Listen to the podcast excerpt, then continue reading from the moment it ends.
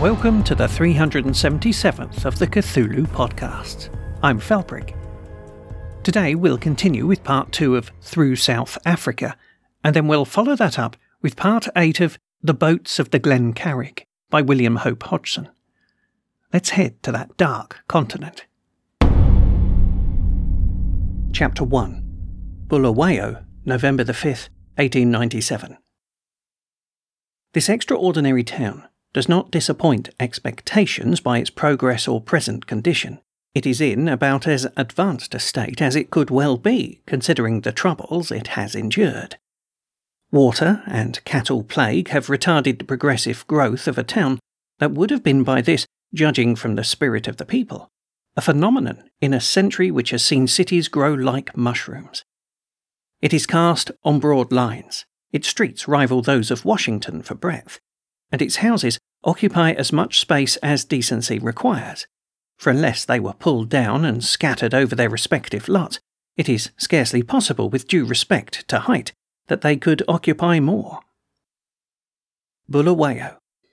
Its situation, however, does not approach what I had anticipated to find.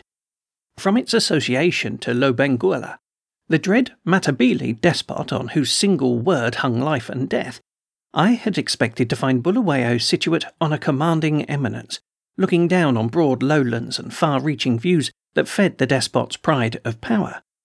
Instead of which, we find it squatted low on a reddish plain, the ridges of its houses scarcely higher than the thorn bush that surrounds it. There are no hills or eminences anywhere in view whence a large prospect could be obtained. In fact, the greater part of South Africa appears different to what I had imagined. Probably the partiality of all South African writers for Dutch terms had contributed to give me erroneous impressions. When I read Fenimore Cooper and Mayne Reid's description of the West, I fancied I knew what a prairie or a plain was, and when years afterwards I came in view of them, my impressions were only confirmed. But high, low, bush, veld, and karoo, etc., have always been indefinite terms to me, and so I came to conceive aspects of land which were different to the reality. For a thousand miles, we've been travelling over very level or slightly undulating plains, bush covered over large spaces, and the rest being genuinely grassy prairie. After a thousand mites, or nearly three days by rail, over a flat country of this description, one naturally thinks that the objective point of such a journey must be of a different character. Most of the guests were on the qui vive for a pleasing change of scenery until we were within five minutes of Bulawayo's station. All at once we caught sight of a few gleams of zinc roofs through the low thorn bush, and a single iron smokestack. When we came out of the bush, Bulawayo was spread out before us, squatted on what is undeniably a plain. This plain continues to be of the same character of levelness as far as Salisbury, aye, even as far as the northern edge of Mashonaland. It spreads out to Fort Victoria equally level, and as the land declines to Ngami, and to Victoria Falls, it still retains the appearance of plains. Now, the wonder to me is not that I am 1,360 miles north of Cape Town, but that the railway limit should be fixed at Bulawayo, a mere bit of undistinguishable acreage in a flat area which extends to over half a million square miles. Why is this place more than any other? There's no river near it, there's no topographic feature to distinguish it. Why not have continued this trunk line onto Salisbury, onto Tete, or to the Zambezi? Why not have continued it on to Victoria Falls? The new railway. Considering that we've come all the way from London, 7,300 miles away, to celebrate the arrival of the locomotive at Bulawayo, such questions may sound ungrateful, and consider that last night at the banquet Every speaker had something favourable to say of the Bechuanaland Railway and its builders. Such questions may be supposed to indicate disagreement with the general opinion. There is really no necessity to suppose anything of that kind. Both the builders and the railway deserve praise. The fact that some eight trains have already arrived at Bulawayo, and that every passenger expresses himself warmly as to the condition of the line and the pleasure derived from the journey, ought to satisfy everyone that the railway is ready for traffic and will serve for many years, I hope, to connect Bulawayo with Cape Town. But I want my readers to thoroughly understand what has been done without prejudice to Bulawayo, the railway, or its builders. I am not so surprised at the railway, as at the length of time people in South Africa were content to be without it. The whole country seems to have been created for railway making. It offers as few difficulties as the London embankment. Hyde Park is extremely uneven as compared with it. For nearly a thousand miles, the railway sleepers have been laid at intervals of 30 inches on the natural face of the land. The rails have been laid across these and connected together. The native navvies have scraped a little soil together, sufficient to cover the steel sleepers, and the iron road was thus made ready for traffic. In March 1896, the railway was but a few miles beyond Mafeking, say about 880 miles from Cape Town, on November the 4th, 1897. It is 1,360 miles in length from Cape Town, showing a construction of 480 miles in 19 months. There is nothing remarkable in this. The Union Pacific Railway between Omaha and Denver progressed at 3, 4, and even 5 miles per day over a much more irregular surface. But then, of course, the navvies were Irishmen, who handled the shovel like experts, and the rails with the precision and skill of master workmen. Natives could not be expected to attain the proficiency and organization of the American Celts. In one of the Cape specials. Our special train left Cape Town on Sunday at 4 p.m. A corridor train of six coaches marked Bulawayo at an ordinary provincial looking station seemed somewhat strange. Had it been marked Ujiji or Yambuya, it could not have been more so. Three of us were put in a compartment for four. The fourth berth was available for hand luggage. Soon after starting, we were served with tea and biscuits, and were it not for the flat wilderness scenery, we might have imagined ourselves in an international sleeping car. Timetables were also furnished us, from which we learned that we were due at Kimberley, 647 miles, at 10:15 p.m. on the next day, November the 1st. At Mafeking, 870 miles at 3:12 p.m. on November the 2nd. Pallatry, in Khama's County, 1132 miles at 12:47 p.m. November the 3rd. And at Bulawayo, 1360 miles at 9:30 a.m. on November the 4th which would be 90 hours at 15 miles per hour. It took us an hour to cross the Lowry Strait, which at no very distant period must have been covered by sea and separated the Cape Peninsula from the continent. At 5:30 we arrived at Paarl, 35 miles, a beautiful place, suggestive of Italy with its vineyards, gardens, and shrubbery, and lovingly enfolded by a Drakenstein range with its groves of fir and eucalyptus, bright sunshine, and pleasant faced people, with picturesque mountains round about, it seemed a most desirable place. The Paarl station and others we passed bear witness to the excellence of the Cape Railway administration. The names of the stations were boldly printed on japanned iron plates, and through the passage of so many trains crowded with distinguished strangers, had drawn large assemblages of colonists, male and female, whites, mulattoes, and Negroes, the cleanliness and orderliness that prevailed was very conspicuous. A message to Mr. Labouchere. At 6 p.m., we had passed Wellington, 45 miles, which went to prove the rate of travel. This town also drew from us admiring expressions for its picturesque situation in one of the folds of the Drakenstein, for the early summer green of its groves, vineyards, and fields, and its pretty white houses. I thought, as I marked the charming town and its church spires, and the sweet groves around, what a contrast it was to the time when the Hottentot reared his cattle in the valley, and the predatory bushman infested the neighbourhood and preyed on the ground game and goats. On the platform, amongst those who welcomed our coming, were a dozen radical shoemakers lately arrived from Leicester. They charged Colonel Saunderson, MP, my fellow traveller, with an expressive message to Mr. Labouchere. It is too forcible and inelegant for print, but it admirably illustrates the rapidity with which radicals become perverted by travel. Darkness found the train labouring through the mountain defile of the Hex River. We could see but a loom of the rugged heights on either side, but from all accounts, this part of the line is one of the show places which strangers are asked to note. At daylight, we were well on the Karoo, which at first sight was all but a desert. However, we were not long on it before we all took to it kindly. The air was strangely appetizing, and we could not help regarding it with benevolence. The engineers who designed the line must have been skilful men, and by the track as the train curves in and out of the narrowing valleys and broadening plains, we're led to suppose that the continent slopes gently from the interior down to the Table Bay.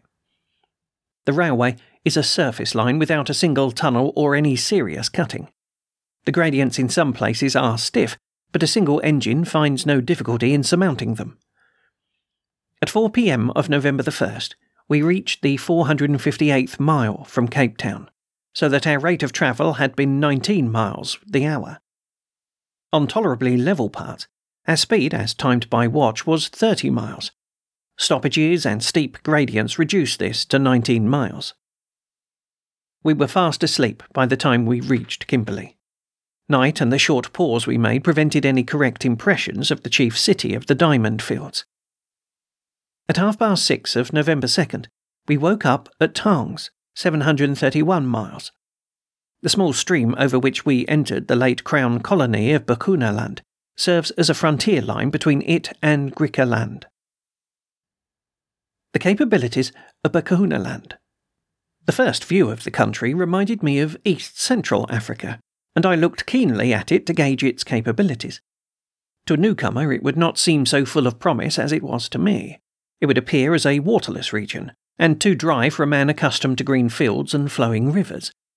But I've seen nothing between the immediate neighbourhood of the Missouri River and the Rocky Mountains to surpass it, and each mile we travelled into Bechuanaland confirmed that impression. Every few miles we crossed a dry watercourse, but though there was no water in sight, it does not derogate from its value as farmland. The plateau of Persia is a naked desert compared to it, and yet Persia possesses eight millions of peoples, and at one time contained double that number. The prairies of Nebraska, of Colorado, and Kansas are inferior in appearance, and I've seen them in their uninhabited state. But today they're remarkable for the growth of their many cities and their magnificent farming estates. All that is wanted to render Bechuanaland a desirable colony is water so that every farm might draw irrigating supplies from reservoirs along these numerous watercourses. For nature has so disposed the land that anyone with observant eyes may see with what little trouble water could be converted into rich green pastures and fields bearing weighty grain crops. The track of the railway runs over broad, almost level valleys, hemmed in by masses of elevated land which have been broken up by ages of torrential rains and whose soil has been swept by the floods over the valleys, naturally leaving the bases of the mountains higher than the central depression. If a Persian colonist came here, he would say, How admirable for my purpose! I shall begin my draining ditches or canuts from the bases of those hills, and train them down towards the lower parts of these valleys, by which time I shall have as many constant and regular running streams as I have ditches and my flocks and herds and fields shall have an abundance of the necessary element. A thousand such Persians would create thus a central stream with the surplus of water flowing along the valley, and its borders would become one continuous grove. As the Persians would do, the English colonists whose luck it may be to come to this land may also do, and enrich themselves faster than by labouring at gold mining. These dry riverbeds, now filled with sand, need only to have stone dams built across every few hundred yards to provide any number of reservoirs.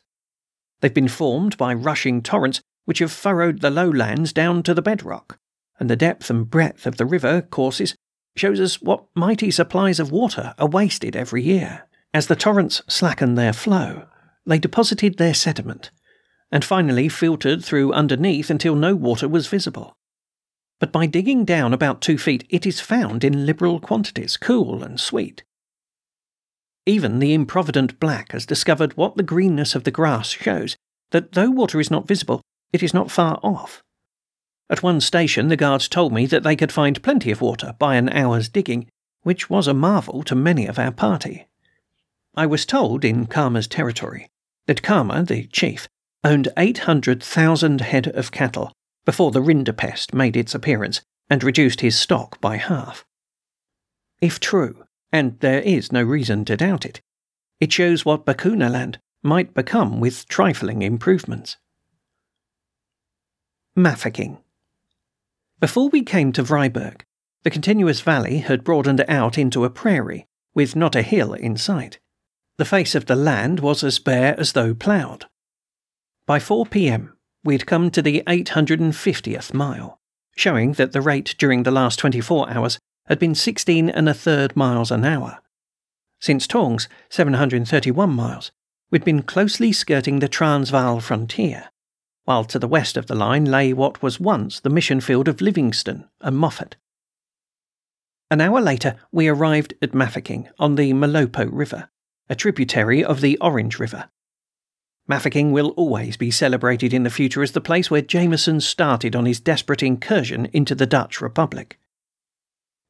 The Molopo River contains lengthy pools of water along its deepened course, but the inhabitants of Mafeking are supplied by copious springs from Montasia's old farm. The town lies on the north or right bank and is 870 miles from Cape Town.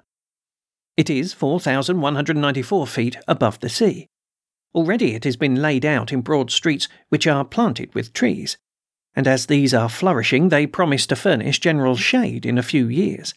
Outside of the town, there is not a tree in sight, scarcely a shrub, and consequently, it is more purely a prairie town than any other. Due east of it lies Pretoria, the Boer capital, about 180 miles distant, and it may be when the Boers take broader views of their duty to South Africa at large and their own interests that they will permit a railway to be constructed to connect the two towns, in which case the people of Mafeking cannot fail to profit by having exits to Delagoa Bay, Durban, and Cape Town. It will be passing strange also if the neighbourhood of Mafeking will not be found to contain some of the minerals for which the Transvaal is famous. The Malmani goldfield is about 50 miles off, and the Zeerust lead and quicksilver mine but a trifle further. For the growing of cereals, it ought also to be distinguished as the neighbouring state, for the soil is of the right colour. In Khama's country. On leaving Mafeking, we were in the Bechuanaland Protectorate, a country of even greater promise than the Crown Colony. The next morning, November the 3rd, we were well into Khama's country, 1,071 miles from Cape Town. A thin forest of acacia trees, about 20 feet in height, covered the face of the land. The soil was richly ochreous in colour, the grass was young and of a tender green, and the air cool and refreshing. The railway constructors must have rejoiced on finding so little labour required to perform their contract in this section. By skilfully chosen curves, they were enabled to easily surmount the unevenness of the surface, and nothing more was required than to lay the steel sleepers on the ground, cross them with rails, and a few spadefuls of earth to complete the railway. The train runs wonderfully smooth and steady, and we experienced less discomfort than on some English trains I know. This is naturally due in great nature to the slower and safer rate of speed we travel, and the newness of the rolling stock. During the whole day, we were not once reminded by any jolt, jar, or swaying of any imperfections, and our nights were undisturbed by loose play of rails or jumping. At Three Sisters, 388 miles from Cape Town, we were at the highest altitude of the line, being 4,518 feet above the sea. Thence to Bulawayo, a thousand miles, the greatest variation in altitude is 1,500 feet. But were it not for the railway guide, we would never have supposed that the variation was over 100 feet. So imperceptible are the ascents and the descents of the line. Magalapi Station, 1,088 miles, consisted of a third class carriage and a goods van laid on three lengths of rail. We were halted nearly an hour near the Magalapi River and learned that we were 60 miles inside of Khama's country. Improvements are proceeding to make the line more secure during the torrential season. At present, it descends into the bed of a broad stream of sand, and here, if anywhere, a smart rainfall would destroy the line. Consequently, a high embankment has been made, stone piers have been built, and an iron bridge will span the river at a sufficient height. Here we heard also that one of the special trains ahead of us had suffered an accident from the explosion of an oil engine, which generated the electric light and resulted in the burning of two men and one of them badly. The Magalapi River is one of those sandy watercourses so common in South Africa. To provide water for the station, a broad ditch was cut across the sandy course, which was soon filled with clear and excellent water, enough, in fact, to supply a small township. It is to be hoped that all the guests noted this and carried away with them the object lesson. What water storage would do. The sight of this suggested to me that there was an opportunity for a genius like Rhodes to do more for South Africa than can be done by the discovery and exploitation of goldfields. A company called the United South African Waterworks might buy land along the principal watercourses build a series of stone dams across them, clean out the sand between them, and so obtain hundreds of reservoirs for the townships that would certainly be established in their neighbourhood. Beyond Palachwi, 1,132 miles, the thorn trees begin to disappear, and the leafier woods which resemble dwarf oak take their place, though there are few higher trees than 20 feet. The soil is good, however, despite the fact that each dry season the fires destroy the grasses and the loams which are necessary for their nourishment. Most of the stations in this part are of mere corrugated iron cottages or railway carriages, temporarily lent for the housing of the guards. Pauperizing the native. At each halting place since arriving in Bechuanaland, we've been made aware how quickly the Englishman's generous disposition serves to teach natives to become beggars. Italy, Switzerland, Egypt have thus suffered great harm. From Taungs to Pollachi, crowds of stalwart and able bodied natives of both sexes have flocked around the kitchen car to beg for bread, meat, and kitchen refuse. It is a novel and amusing sight at present, but in the course of time I fancy this practice of patronizing beggars will make a callous and offensive breed that will not easily be put off with words. At Shashi River, 5 p.m., the three special trains lay close together because of the difficult gradient leading out of the bed of the river. While the engines assisted the trains up the steep, I came across an impromptu presentation of an address by the Mayor of Cape Town to Mr. Logan, the caterer of the excursion parties. According to what was said, we were all made to believe that we could not have been better served, had the first European caterer undertaken the provisioning, to which no one could make any objection, and a duly signed testimonial to that effect was presented to that gentleman. The scene, however, seemed odd at unknown Shashi, and strongly illustrated a racial characteristic for speech making and presentation of testimonials. Nearing Bulawayo. On the morning of November the 4th, we saw, as we looked out of the carriage, that the country was a continuation of that of the previous day. It was still as level, apparently, as a billiard table. We were drawing near to Bulawayo, where, in fact, due there about 9 a.m. We'd been led to expect a more tropical vegetation, but as yet, though we were only 60 miles off, we saw no signs of it, but rather a return to the thorn bush of the Karoo and southern Bechuanaland. One variation we noted the rocky kop, is more frequent. These curious little hill heaps of rock are remnants of the primeval tableland that rose above the present face of the country from a hundred to three hundred feet. The sight of these curious kops deepened the idea that the seat of the killer Lobengula would be found on a high eminence protected by a cluster of these kops. But we looked long in vain for such a cluster of hills. Even the sight of a lordly tree would be welcomed, for the tame landscape was growing monotonous.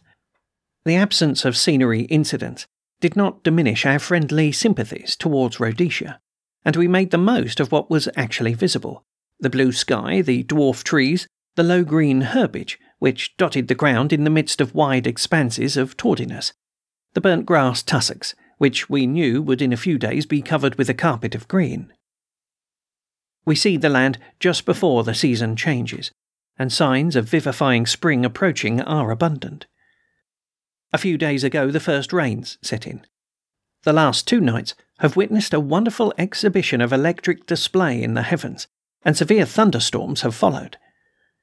In another fortnight, it is said, the plains will have become like a vast garden.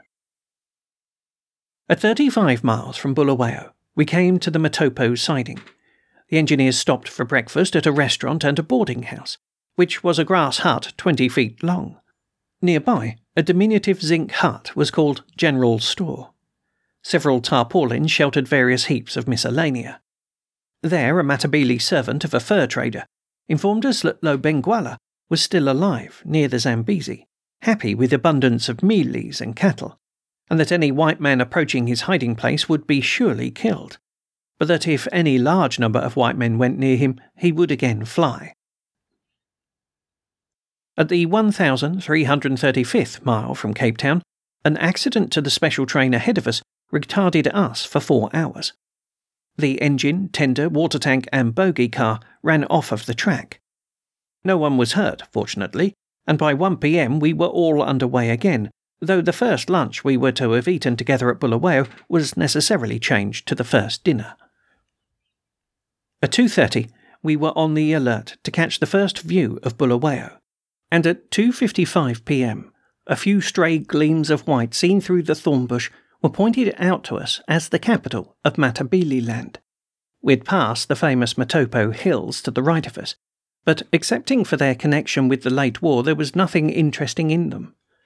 They consist of a series of these rocky kops of no great height, lying close together, mere wrecks of the crest of a great land wave. Terrible enough when behind each rocky boulder and crevice a rifleman lies hidden, but peaceful now that the war is over and the white man has made himself an irremovable home in the land.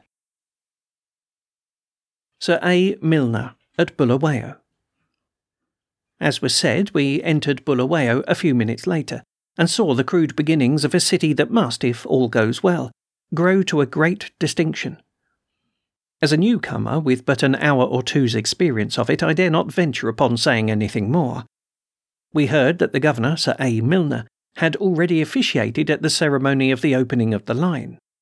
That his speech was not remarkable for any memorable words, but that he'd given the Victoria Cross to some trooper for gallant conduct in the field. I heard that Sir Alfred has also read a dispatch from Mr. Chamberlain, which was to the effect that the opening of the railway to Bulawayo was an anxious thing that he sent a message to the settlers assembled to celebrate the event. He sympathised with their troubles but he was gratified to think that there was a happier future in store for them. The railway would be a stimulus to every form of enterprise and would eventually bind the North and the South together. In the evening, the dinner took place at the Palace Hotel, which is a building that does not deserve such a title, as might be inferred from the haste with which it was constructed. Ten days ago, few believed that it would be in a fit state to receive any guests, but we found it sufficiently advanced to house the 400 who had arrived. Some portions of it, especially the reception room, would be no discredit to the best hotel at the Cape.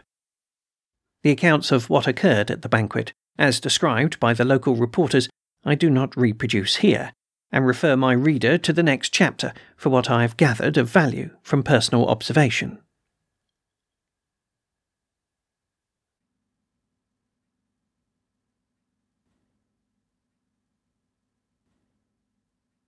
And now for the next part of the Boats of the Glen Carrig. Chapter 8 The Noises in the Valley. Now, so soon as we had gotten the boat into safety, the which we did with a most feverish haste, the boatswain gave his attention to Job, for the boy had not yet recovered from the blow which the loom of the oar had dealt him beneath the chin when the monster had snatched at it. For a while his attentions produced no effect, but presently, having bathed the lad's face with water from the sea, and rubbed rum into his chest and over his heart, the youth began to show signs of life, and soon opened his eyes. Whereupon the boatswain gave him a stiff jorum of the rum. After which he asked him how he seemed in himself. To this, Job replied in a weak voice that he was dizzy, and his head and neck ached badly. On hearing which, the boatswain bade him to keep quiet, lying until he had come more to himself. And so we left him in quietness, under a little shade of canvas and reeds. For the air was warm and the sand was dry, and he was not like to come to any harm there. At a little distance, under the directing of the boatswain, we made to prepare dinner, for we were now very hungry. It seemed a great while since we'd broken our fast, and to this end the boatswain sent two of the men across the island to gather some of the dry seaweed, for we intended to cook some of the salt meat, this being the first cooked meal since ending the meat which we had boiled before leaving the ship in the creek. In the meanwhile, we, until the return of the men with the fuel, the boatswain kept us busied in various ways. He sent two to cut a bundle of reeds, and another couple to bring the meat and the iron boiler, the latter being one that we'd taken from the old brig. Presently the men returned with dried seaweed, and very curious stuff it seemed, some of it being in chunks near as thick as a man's body, but exceedingly brittle by reason of its dryness. And so in a little we had a very good fire going, which we fed with the seaweed and pieces of the reeds, though we found the latter to be but indifferent fuel, having too much sap, and being more troublesome to break into convenient size. Now, when the fire had grown red and hot, the boatswain half filled the boiler with sea water, in which he placed the meat, and the pan having a stout lid, he did not scruple to place it in the very heart of the fire, so that soon we had the contents boiling merrily. Having gotten the dinner under way, the boatswain set about preparing our camp for the night, which we did by making a rough framework with the reeds over which we spread the boat's sails and cover, pegging the canvas down with tough splinters of the reed. When this was completed, we set to and carried there all our stores, after which the boatswain took us over to the other side of the island to gather fuel for the night, which we did, each man bearing a great double armful. Now, by the time we'd brought over, each of us, two loads of the fuel, we found the meat to be cooked, and so, without more to do, set ourselves down and made a very good meal of it, and some biscuits, after which we had each of us a sound tot of the rum. Having made an end of eating and drinking, the boatswain went over to where Job lay to inquire how he felt, and found him lying very quiet, though his breathing had a heavy touch about it. However, we could conceive of nothing by which he might be bettered, and so left him, being more hopeful that nature would bring him to health than any skill of which we possessed. By this time it was late afternoon, so that the boatswain declared we might please ourselves until sunset, deeming that we had earned a very good right to rest. But that from sunset until the dawn we should, he told us, have each of us take turn and turn about to watch.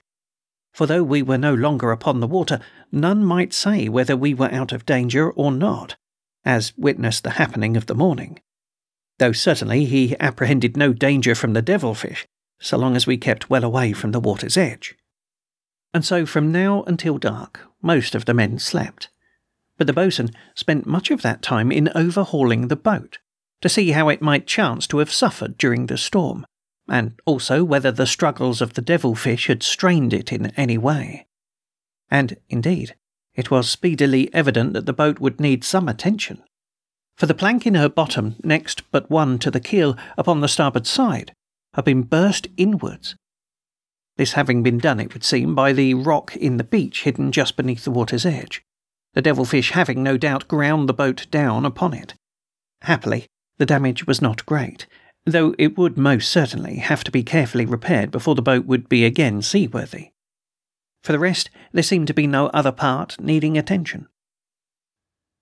Now, I had not felt any call to sleep, and so had followed the boatswain to the boat, giving him a hand to remove the bottom boards, and finally to slew her bottom a little upwards, so that he might examine the leak more closely. When he'd made an end with the boat, we went over to see the stores, and looked closely into their condition, and also to see how they were lasting and after that he sounded all the water breakers, having done which he remarked that it would be well for us if we could discover any fresh water upon the island. By this time It was getting on towards evening, and the boatswain went across to look at Job, finding him as much as he had been when we visited him after dinner. At that, the boatswain asked me to bring across one of the longer of the bottom boards, which I did, and we made use of it as a stretcher to carry the lad into the tent. And afterwards we carried all of the loose woodwork of the boat into the tent, emptying the lockers of their contents, which included some oakum, a small boat's hatchet, a coil of one and a half inch hemp line, a good saw, an empty colza oil tin, a bag of copper nails, some bolts, washers, two fishing lines, three spare tholes, a three pronged grain without the shaft, two balls of spun yarn, three hanks of roping twine, a piece of canvas with four roping needles stuck into it, the boat's lamp, a spare plug, and a roll of light duck for making boat sails. And so presently the dark came down upon the island, at which the boatswain waked the men and bade them throw more fuel onto the fire, which had burned down to a mound of glowing embers much shrouded in ash. After that, one of them part filled the boiler with fresh water, and soon we were occupied most pleasantly upon a supper of cold boiled salt meat and hard biscuits, and rum mixed in with the hot water. During supper, the boatswain made clear to the men regarding the watches, arranging how they should follow, so that I found I was set down to take my turn from midnight until one of the clock. Then he explained to them about the burst plank in the bottom of the boat, and how that it would have to be put right before we could hope to leave the island, and that after that night we should have to go most strictly with the victuals, for there seemed to be nothing upon the island that we had up until then discovered fit to satisfy our bellies.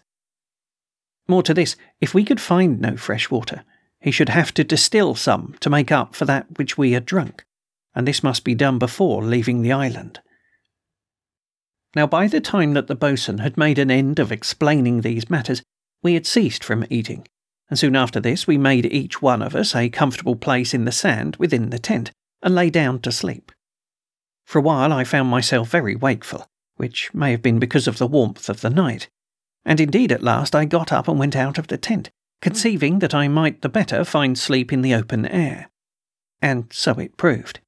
For having lain down at the side of the tent a little way from the fire, I soon fell into a deep slumber, which at first was dreamless. Presently, however, I came upon a very strange and unsettling dream. For I dreamed that I had been left alone on the island and was sitting very desolate upon the edge of the brown scummed pit. Then I was aware, suddenly, that it was very dark and very silent, and I began to shiver, for it seemed to me that something which repulsed my whole being had come quietly behind me. At that I tried mightily to turn and look into the shadows amongst the great fungi that stood all about me, but I had no power to turn. And the thing was coming nearer, though never a sound came to me, and I gave out a scream, or tried to, but my voice made no stir in the rounding quiet.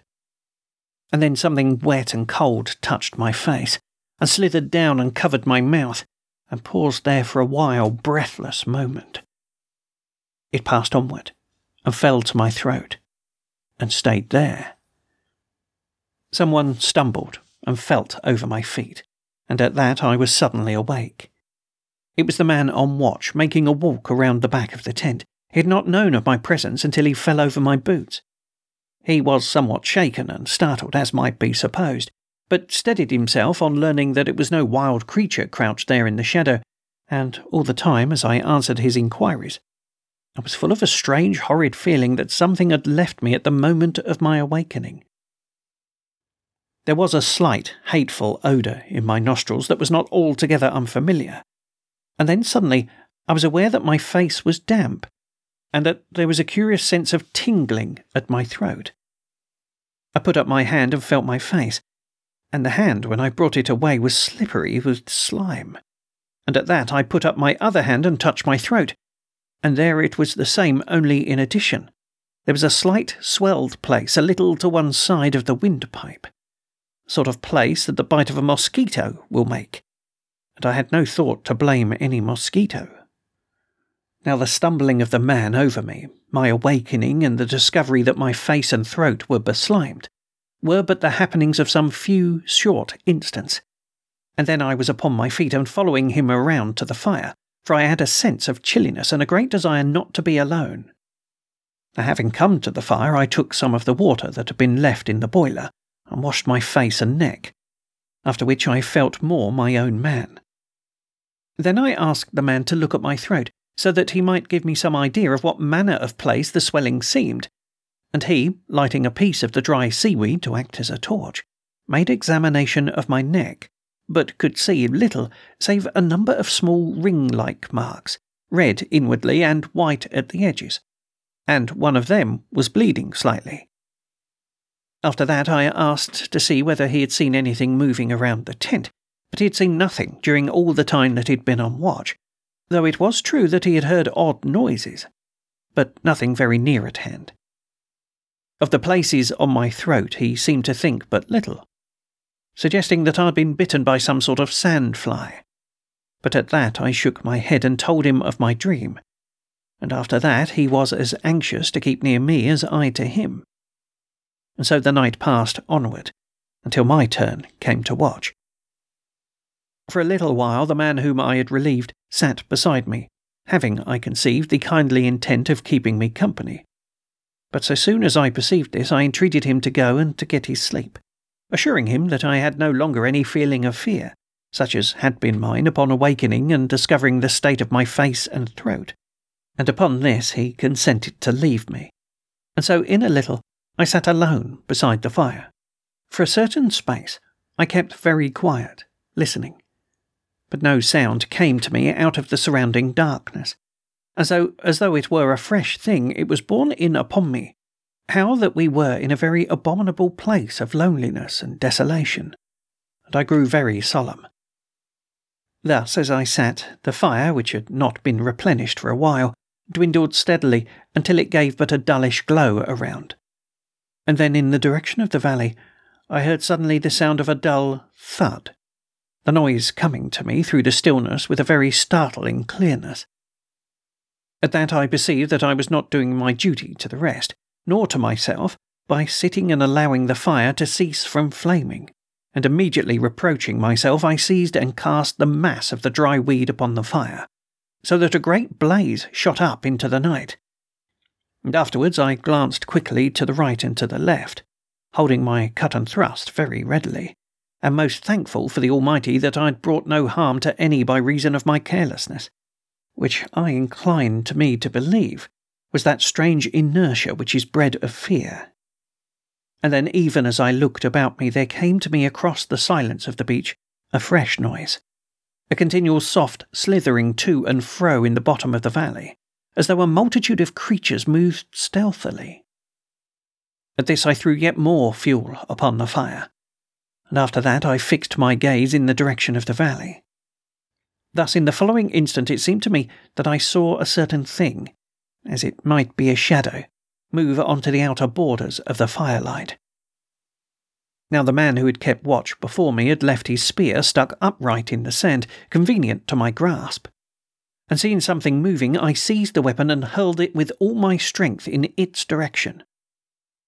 But there came no answering cry to tell that I had struck anything living, and immediately afterwards there fell once more a great silence upon the island, being broken only by a far splash out upon the weed.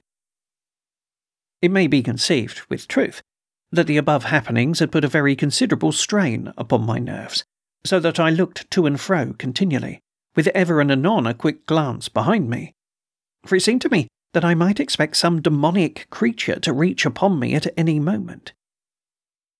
Yet for the space of many minutes there came to me neither any sight nor sound of living creature, so that I knew not what to think, being near to doubting if I had heard aught beyond the common.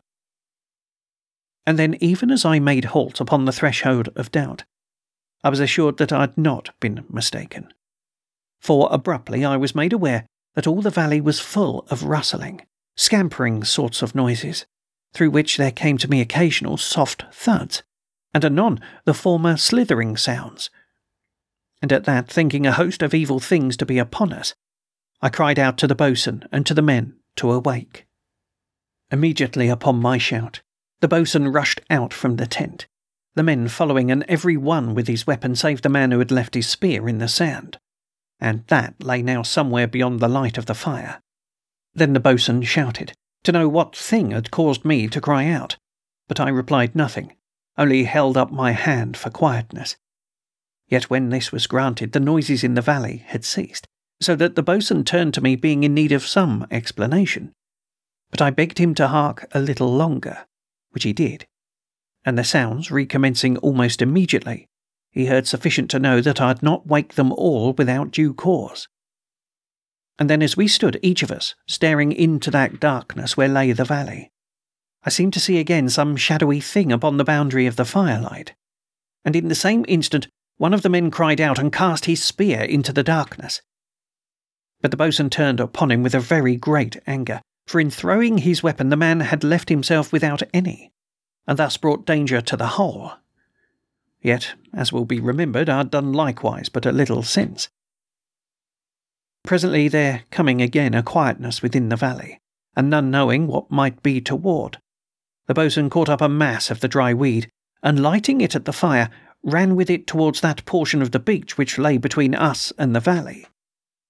Here he cast it upon the sand, singing out to some of the men to bring more of the weed, so that we might have a fire there, and thus be able to see if anything made to come at us out of the darkness of the hollow. Presently we had a good fire, and by the light of this, the two spears were discovered, both of them stuck in the sand and no more than a yard from one another, which seemed to me a very strange thing. Now, for a while after the lighting of this second fire, there came no further sounds from the direction of the valley. Nothing indeed to break the quietness of the island, save the occasional lonely splashes that sounded from time to time out in the vastness of the weed continent. Then, about an hour after I had wakened the boatswain, one of the men who had been tending the fires came up to him to say that we'd come to the end of our supply of weed fuel. At that, the boatswain looked very blank, the which did the rest of us, as well we might. Yet there was no help for it, until one of the men bethought him of the remainder of the bundle of reeds which we had cut, and which, burning but poorly, we had discarded for the weed. This was discovered at the back of the tent, and with it we fed the fire that burned between us and the valley but the other we suffered to die out, for the reeds were not sufficient to support even the one until dawn. At last, and whilst it was still dark, we came to the end of our fuel, and as the fire died down, so did the noises in the valley recommence, and there we stood, in the growing dark, each one keeping a very ready weapon and a more ready glance, and at times the island would be mightily quiet, and then again the sounds of the things crawling in the valley. Yet I think the silences tried us the more. And so at last came the dawn.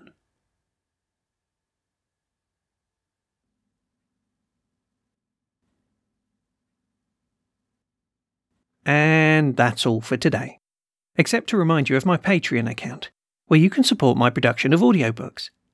As a patron, you can access not just to the stories published here in the podcast, but also all the other books I record. At the moment, I'm recording a Napoleonic memoir called Waterloo Days, also Lost on Venus by Edgar Rice Burroughs, and the first volume of The Pentagon Papers. Please go to patreon.com and search there for Felbrigg. That's F E L B R I G G. This file is released on an attribution, non commercial no derivatives license.